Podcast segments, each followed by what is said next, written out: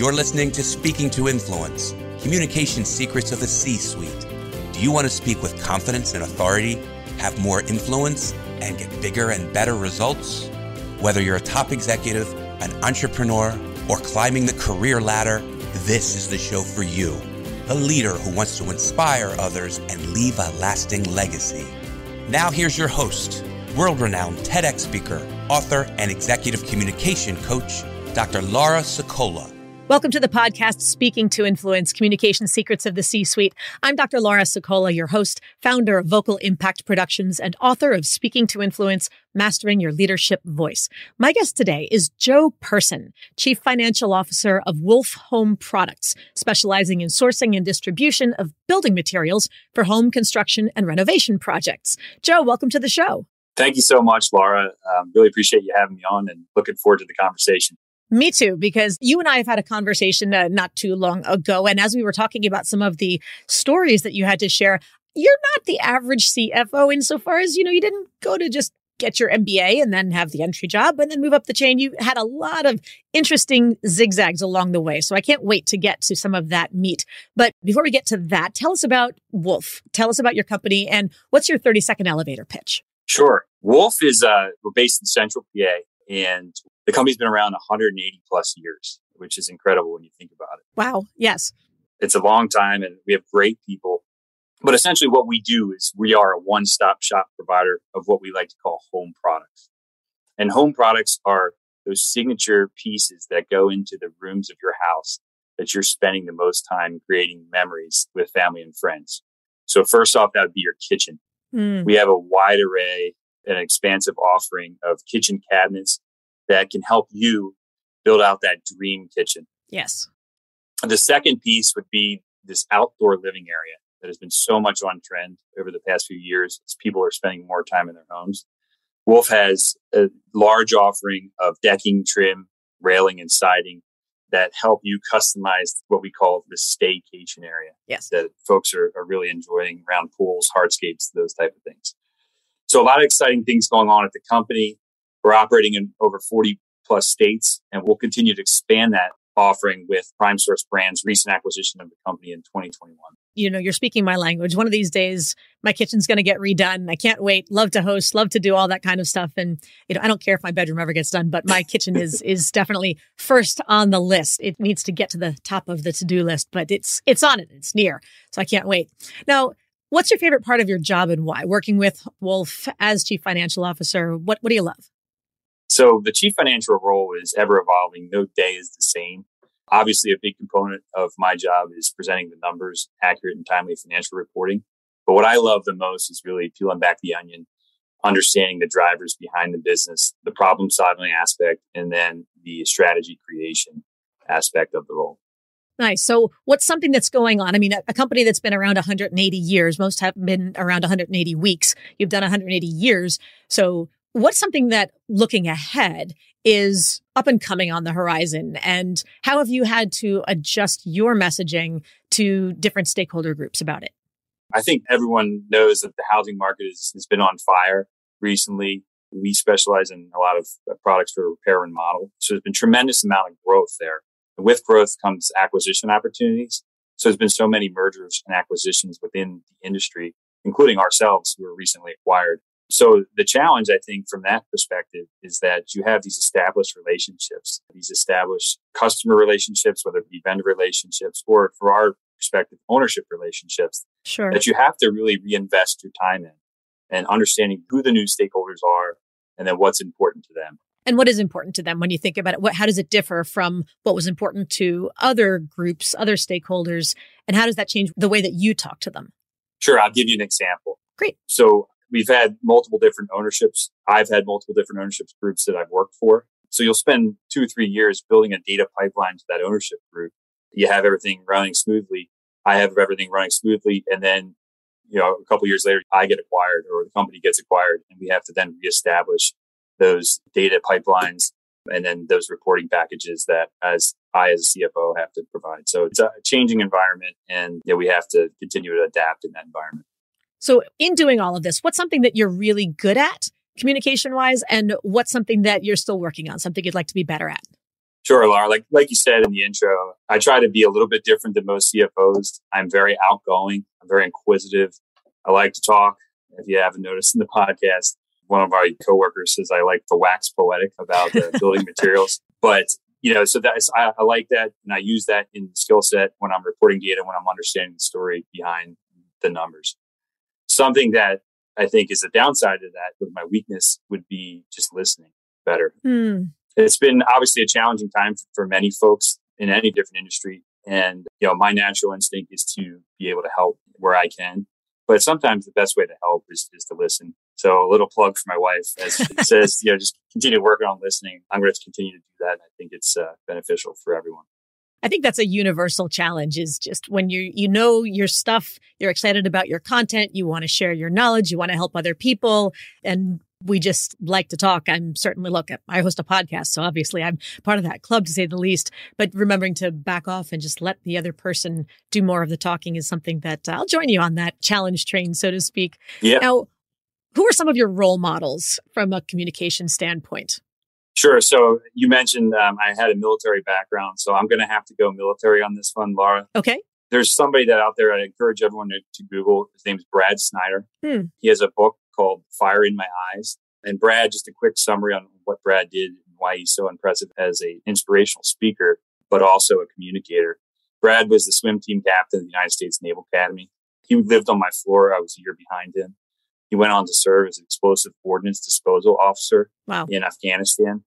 And in 2011, he was injured by a roadside bomb Oh my gosh. and he lost his vision.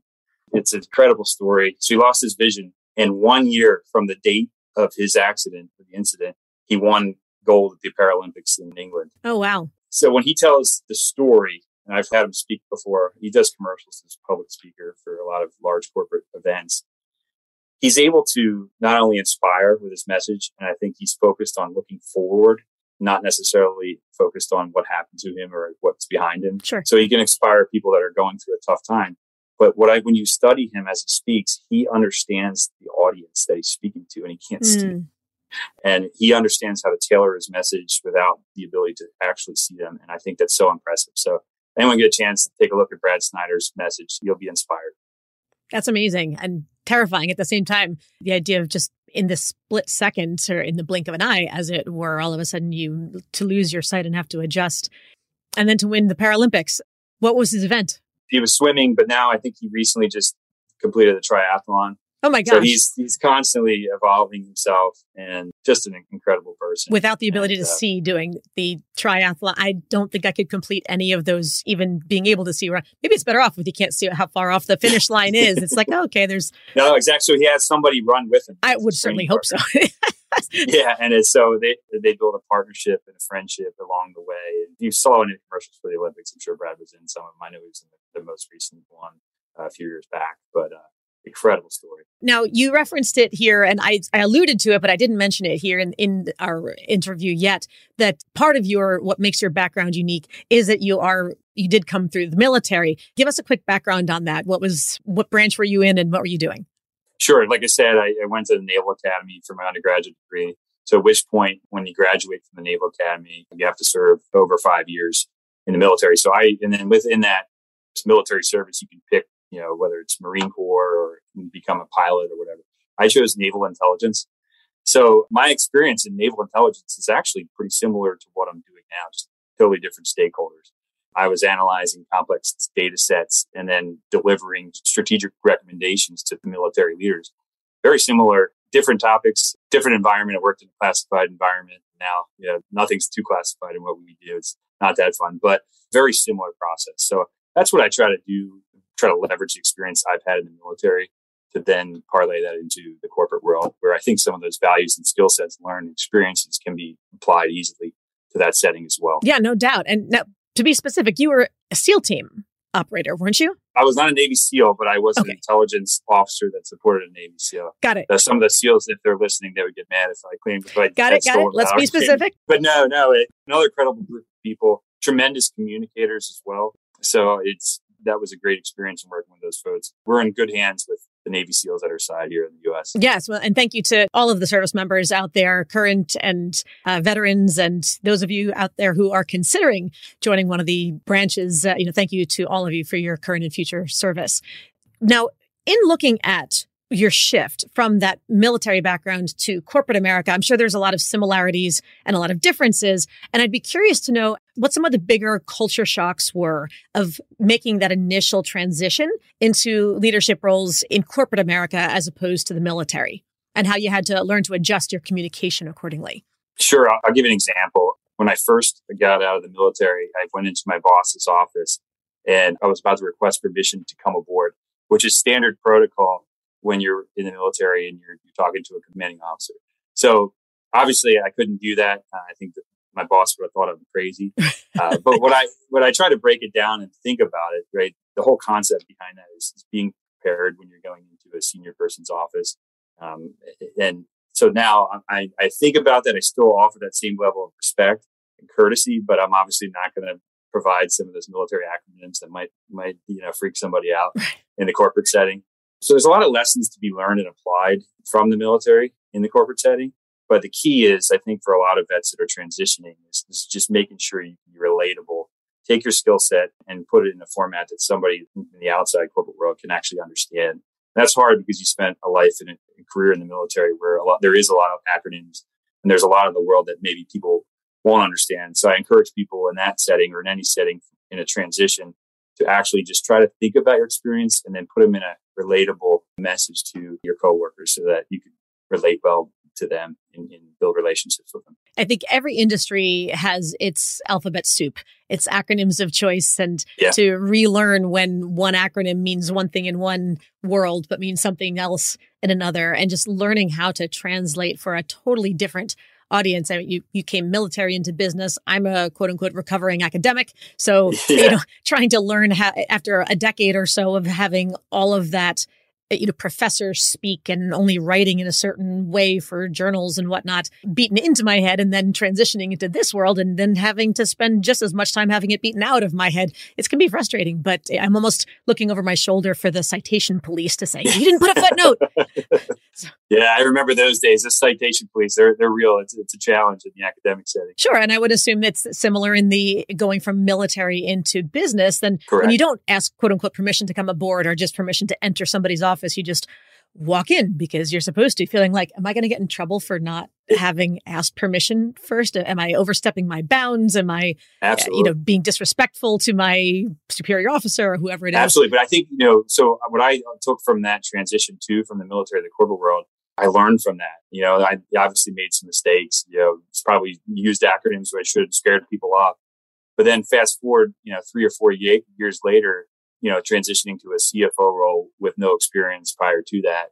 And I kind of took the no experience of what kind? No CFO experience. And I took a okay. CFO of a private held. So it was your first year. That was my first experience. So that can be daunting for many. But, you know, having that backbone or that framework of transitioning out of the military into the corporate world, that's an experience that I leveraged and, you know, helped me build the confidence I needed to then, you know, maybe make a reach and stretch into a brand new CFO role of a private equity owned business.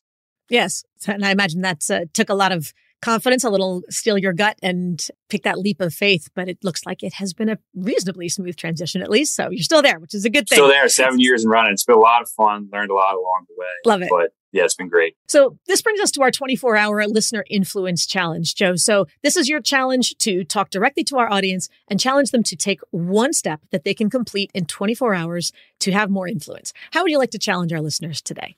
Sure. I'm going to go back to where I think I have the largest weakness in just listening. Mm. I think we spend so much time in communication, uh, working on presentations or messages deliveries. Let's challenge everyone to take a listening exercise. So if you're with a colleague or a friend and you're sharing sort of war stories, so to speak, about your work, right when you're about to interject to help them, just take an extra 30 second pause. Let them continue to talk. And I think if you could, the exercise there is to provide mindfulness in listening more in discussions rather than cutting off and interjecting where you think you can help. You know, I appreciate the fact that you gave a specific parameter, like try 30 seconds, not just five or 10, yeah. not just wait and let them finish, you know, the phrase that was coming out without cutting them off.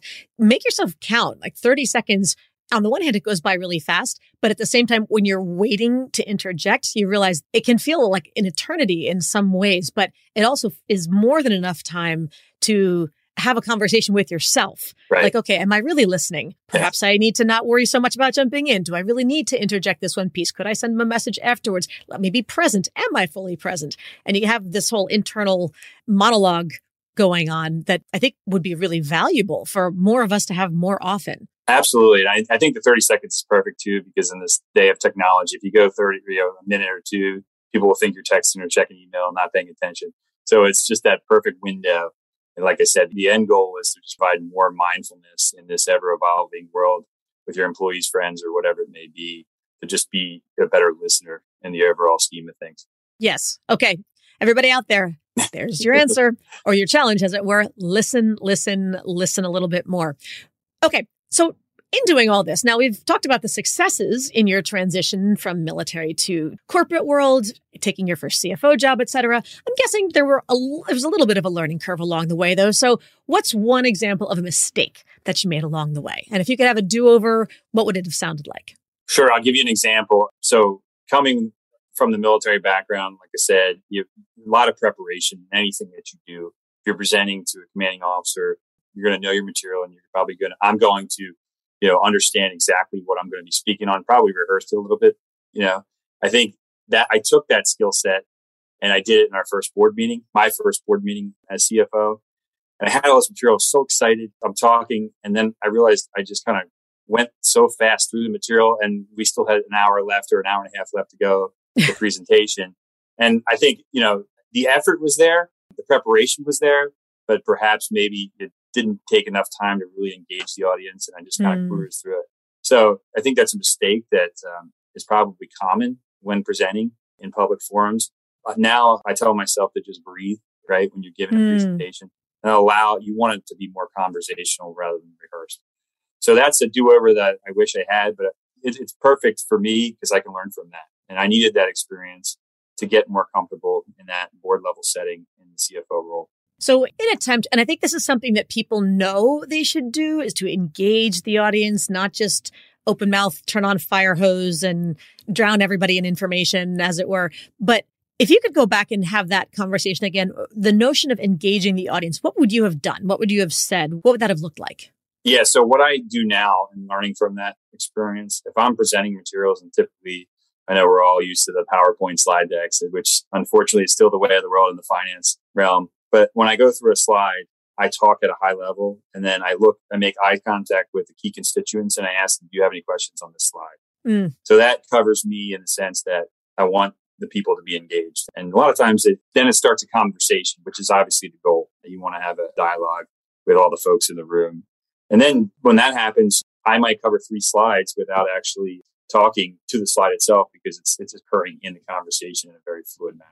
Yes, yes. Even that just I like the way you reference just pause and check, do the temperature check. Is that you know what questions are there? And I find that sometimes the difference between framing it as a yes or no question versus framing that temperature check as a one of those WH more open questions. So as opposed to are there any questions versus what questions are there? Right. Just giving that assumption that there's probably something in here I could have been clear on. There's probably something you want to know more about.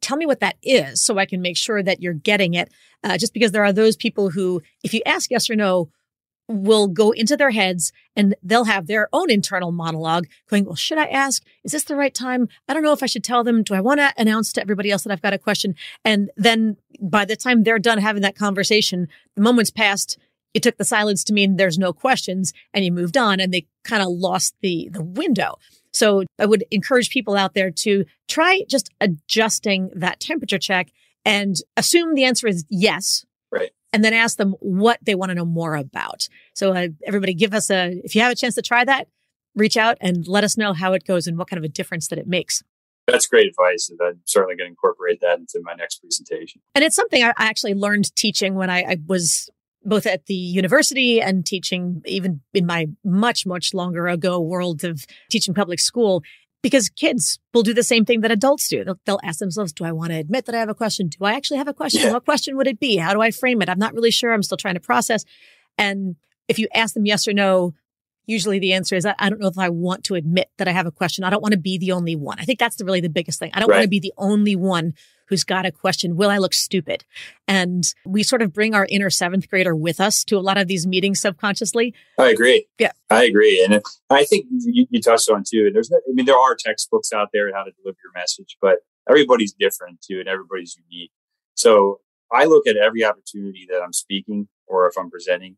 You're never going to be perfect. I'm never going to be perfect, but I'm going to try to learn from that. So incorporating any type of you know guidance like you're providing into each and every one of your presentations, the repetition of that will eventually help you build, help me build that confidence that I need when going into you know a, a tougher audience, right? And I think that's important. So if I'm if the advice I'd offer to, to folks that are just getting that experience is repetition is your best friend. So don't be afraid to make a mistake. Go ahead out there, give a presentation, see what works best, see what doesn't work, and then build from that. And over time, you're going to be a much more confident presenter. And that's what I've tried to incorporate in, in my role as CFO at Wolf. No, that's that's awesome. And in doing so, I would imagine that besides just straight up presentations, there's a lot of different difficult conversation that you've had to have Absolutely. with different people at different times. What's an example of a time when you had to share bad news or at least initiate a difficult conversation? How did you do it? I think that, you know, a lot of folks can relate to this right now in this inflationary environment. I am having to have conversations with customers about price increases and mm. it's not, it's never a fun experience. What I try to do in those discussions is be very clear and succinct. I think a lot of times people, when they're having challenging conversations try to dance around what the actual end goal here is or end state. And that creates further consternation down the road. So I'm trying to be very, clear and concise. This price increase is X and then allow for the customer to have, for the constituent to have a feedback moment. But I also want to be empathetic in those discussions. No one likes a price increase. I want to be empathetic. I want to explain to them why that price increase is coming. In this case, obviously, it's inflation with raw materials, labor, etc. And then I want to provide a little bit of a decompression time for the folks to provide feedback. And then, you know, most likely there could be a follow on call. But I think all those key components of the discussion are important when having challenging conversations. I hope to avoid them in, in the future, but I'm sure, I'll, like anyone, will be involved in difficult conversations over the course of my career You look, I don't know anybody who doesn't have them on perhaps a daily basis. There's, yeah. especially when there are price increases or there are, uh, you know, supply chain challenges or something along those lines. That's kind of the nature of the world right now. It's, it's not a question of if so much as when and what perhaps. So that's something that you have to get good at. Absolutely. And like, it's another thing that the more experience you get, uh, the better you get at that. But if you build your brand to being a person of integrity, uh, you're going to tell the truth. You're going to be a hard worker, that type of thing. I think it, that goes over well, goes over better with whoever that constituent is that you talk to because they know you're presenting them a fair and accurate look of whatever that conversation may be. Yes, yes, but it's the consistency, it's the reliability. You know, when you, I'm glad you mentioned the branding. You know, a colleague of mine in marketing defines your brand of any brand as the promise of an experience and the experience of a promise delivered. That's a great way of putting it. It's so pithy. It's so cons- I wish I could take credit for it, but I can't. So, but but that idea, I'll say it again. It's your brand is the promise of an experience and the experience of a promise delivered. So if you promise good or bad, I'm going to be straight with you. I will be empathetic with you. I will help you through it. I will deal with whatever. We're not going to pussyfoot around it. We're not going to avoid it. We're just going to work through it and we'll make sure you have the best experience possible. I get that it's not something either one of us likes to discuss, but no matter what, I'll be open and upfront with you. And then you deliver on that so people can trust that when necessary, that's what they're going to get. That's a heck of a brand to establish. It absolutely is. And I, and I think when you talk to people about their own career development, you'll hear a lot about, you know, resume building and, and bullets on a, on a resume. But when you think about your own personal brand, the best way to build that is to be reliable, be a hard worker. So then you're building a reference base, a, a network of people that understand that you're a strong leader, you're reliable, you're a hard worker. And that's, that's way stronger than any bullet on a resume. So I think, you know, when you think about creating value for others and being that reliable player, that's what's going to help you build out your career and give you more opportunities in your own career. It's just doing the job that you have to your the best of your ability, being honest, being a person of integrity. And from there, you're going to have a tremendous amount of upside and opportunities throughout your career. Now, how does all of that translate to the virtual world? Because a lot of people feel like, well, when I'm in person, I'm able to give this experience. I can connect with the audience this way versus that way. And if only we were in person, I'd be able to give that to you. But here in the virtual world, we're just going to have to click the join meeting button and whatever happens, happens. How have you and your team overall improved your virtual presence and your virtual influence over the past year? And what's something that would help you be even more successful moving forward? Yeah, sure. Initially, I was talking about the different stakeholders within the company. So, like I said, now we have a new ownership team and that's headquartered in Dallas, Texas. I'm getting to know and build partnerships and relationships with those folks. So we're going to spend a lot of time on screen in those virtual discussions on Zoom or Teams. Sure. That's important to that relationship building because we don't have the chance to travel as frequently as we need to to build those relationships in person. Now, on the flip side, when I'm dealing with my accounting team that I deal with routinely, I see multiple times a week. When we have to jump on a Zoom call, we're going to be extremely efficient. They don't necessarily need to see my ugly mug on a screen and nor do they want to you know be available for a screen. And that, that's not as important to us because we have an established relationship. We have established way of doing business together. So on that call we're going to be extremely efficient. We're going to maximize time. We're going to try to incorporate as many key topics as we can into one call as opposed to bogging down calendars with multiple calls. That's how we differentiate our virtual presence between the different stakeholders and what's something that would help you to be even better more more efficient or more effective or connect better with audiences moving forward a, a, virtual skill you'd like to get better at?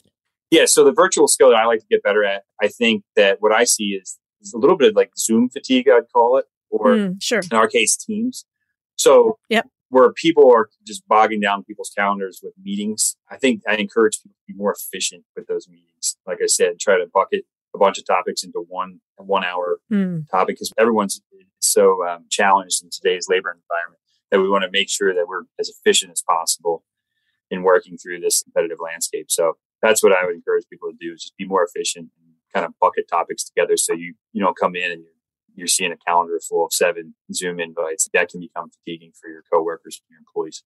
Sure. And I like the idea of trying to look at, okay, what are all the topics that the same group of people are talking about, you know, just at different times of the day. Can we consolidate that and have one slightly larger, slightly longer meeting, perhaps if necessary, as opposed to meeting that many more times, which just eats up the calendar in one bite at a time? Exactly. That's the feedback that I've gotten from my team, and they're enjoying that. Because, like, right now we're in month end close. Ah. And if I put seven calendar invites on their Outlook calendar, they might come in and beat me up. Well, we don't want that. I mean, you were military, so you can probably take care of yourself. I'm going to give the benefit of the doubt on that, but still, I don't know. Those accounts are tough. They, uh, I, I, fear them. nice. That's. I think that's not something I have heard phrasing quite that way before, but that, that's great. Though. My account's definitely tough in in a lot of ways. Absolutely. Uh, hopefully, she'll never try to beat me up.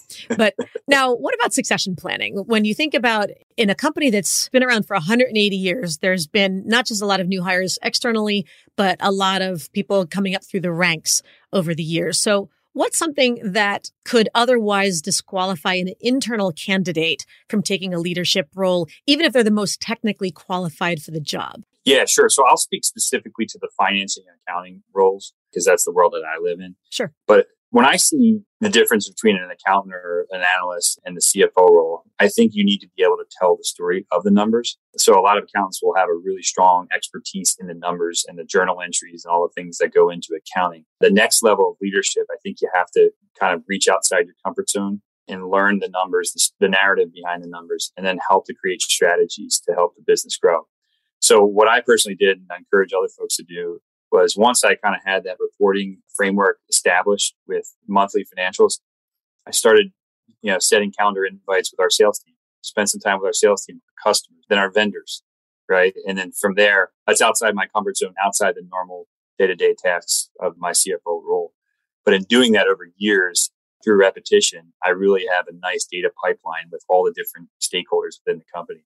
So you can invest that time and just in working with other parts of the company that you may not work with on a daily basis. That's what I'd encourage you know, your accountants, your finance folks to do in order to make that next step in leadership in, in a CFO role.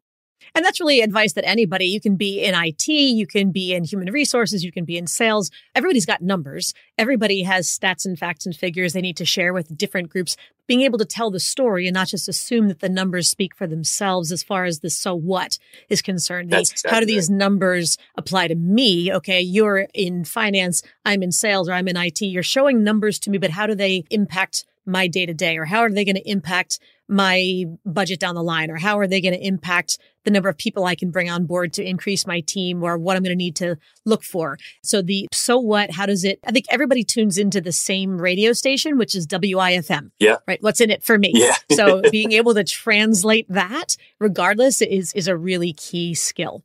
That's exactly right. So I, you know, when I talk about that, you know, an accountant would go, I'm reporting on the month end financials. An accountant would say, sales were X, right? What I want to do is uh, sales were X because of this, and they're trending high in this region, but down in this region because of these, you know, few reasons. So that would be the differentiator to kind of reference what I'm talking about in that message. Yes, yes, perfect example. Thank you for sharing that. Lastly, Joe, if you were asked to give the commencement address at a high school graduation ceremony, what advice would you give the graduates, regardless of whether they're going to go to college, to the military, or anywhere else, regardless of major or career goals? What's the one thing they have to do to be successful? I think there has to be a fundamental belief in yourself. I've talked a lot about confidence and repetition. When you have your career goals or your personal life goals, you have to fundamentally believe in yourself. And I think that's important. And then you back that up with hard work and effort. And then like I've encouraged people to do on this call is also step outside your comfort zone, right? Take a role that maybe you might be a stretch for and really you won't regret it in the end. And then the last piece, I think what you need to do in, in all of those different elements is just have continue to maintain your personal integrity. That's so important in the business world. When you bundle all four of those things together, you're really cooking with gas. And I think you've got great opportunities ahead of you for your future career. That's beautiful. I love it. Love it. Joe, Thank you so much for joining us today. How can people learn more about you and Wolf Home Products? Sure. Uh, check us out at www.wolfhomeproducts.com and www.primesourcebp.com. This is terrific. And if they want to learn more about you, where can they find you? Shoot me a note on LinkedIn. I'm on LinkedIn or Facebook, whatever I can be of assistance. I'm happy to reach out and help anybody in any way. Thank you so much for joining us today. Thank you so much, I really appreciate it. And thank you to everybody else out there for listening, for tuning in as always. Be sure to subscribe so you never miss an episode. And don't forget to give us a five star rating on Apple Podcasts or your platform of choice so we can help even more people to increase their confidence, presence, and influence. And don't forget to download my free guide to equipment recommendations for virtual influence, including my picks for microphones, lights, and more. If you're looking for that, please go to speakingtoinfluence.com. I'm Dr. Laura Sicola, and you're listening to Speaking to Influence Communication Secrets of the C Suite. Hi, everyone. This is Dr. Laura Sicola, and I want to sincerely thank you for listening to the Speaking to Influence podcast. If you love listening to these episodes as much as I love bringing them to you, be sure to subscribe so you never miss an episode. And please go to iTunes right now to rate and review our podcast in order to help us expand our reach so even more people can master the three C's to command the room, connect with the audience, and close the deal. Thanks for listening to Speaking to Influence Communication Secrets of the C Suite, the show for leaders who want to speak with impact. The hosts, producers, owners, and media distributors of the show make no guarantees that the strategies and information discussed will result in profit or other success and may result in losses. The opinions and statements of the hosts and guests do not necessarily reflect the opinions of the owners, staff, managers, broadcasters, or sponsors of the show. No medical or psychological therapy or personal or professional wellness or relationship advice is offered in the show. You are advised to seek counsel on matters related to your health, family, relationships, job, or other business and legal matters from licensed advisors in those areas prior to making any changes in business or lifestyle. No information provided may be suitable in your situation. As always, take responsibility for the decisions and actions you take, including the reactions they may make in your work, family, health, and life.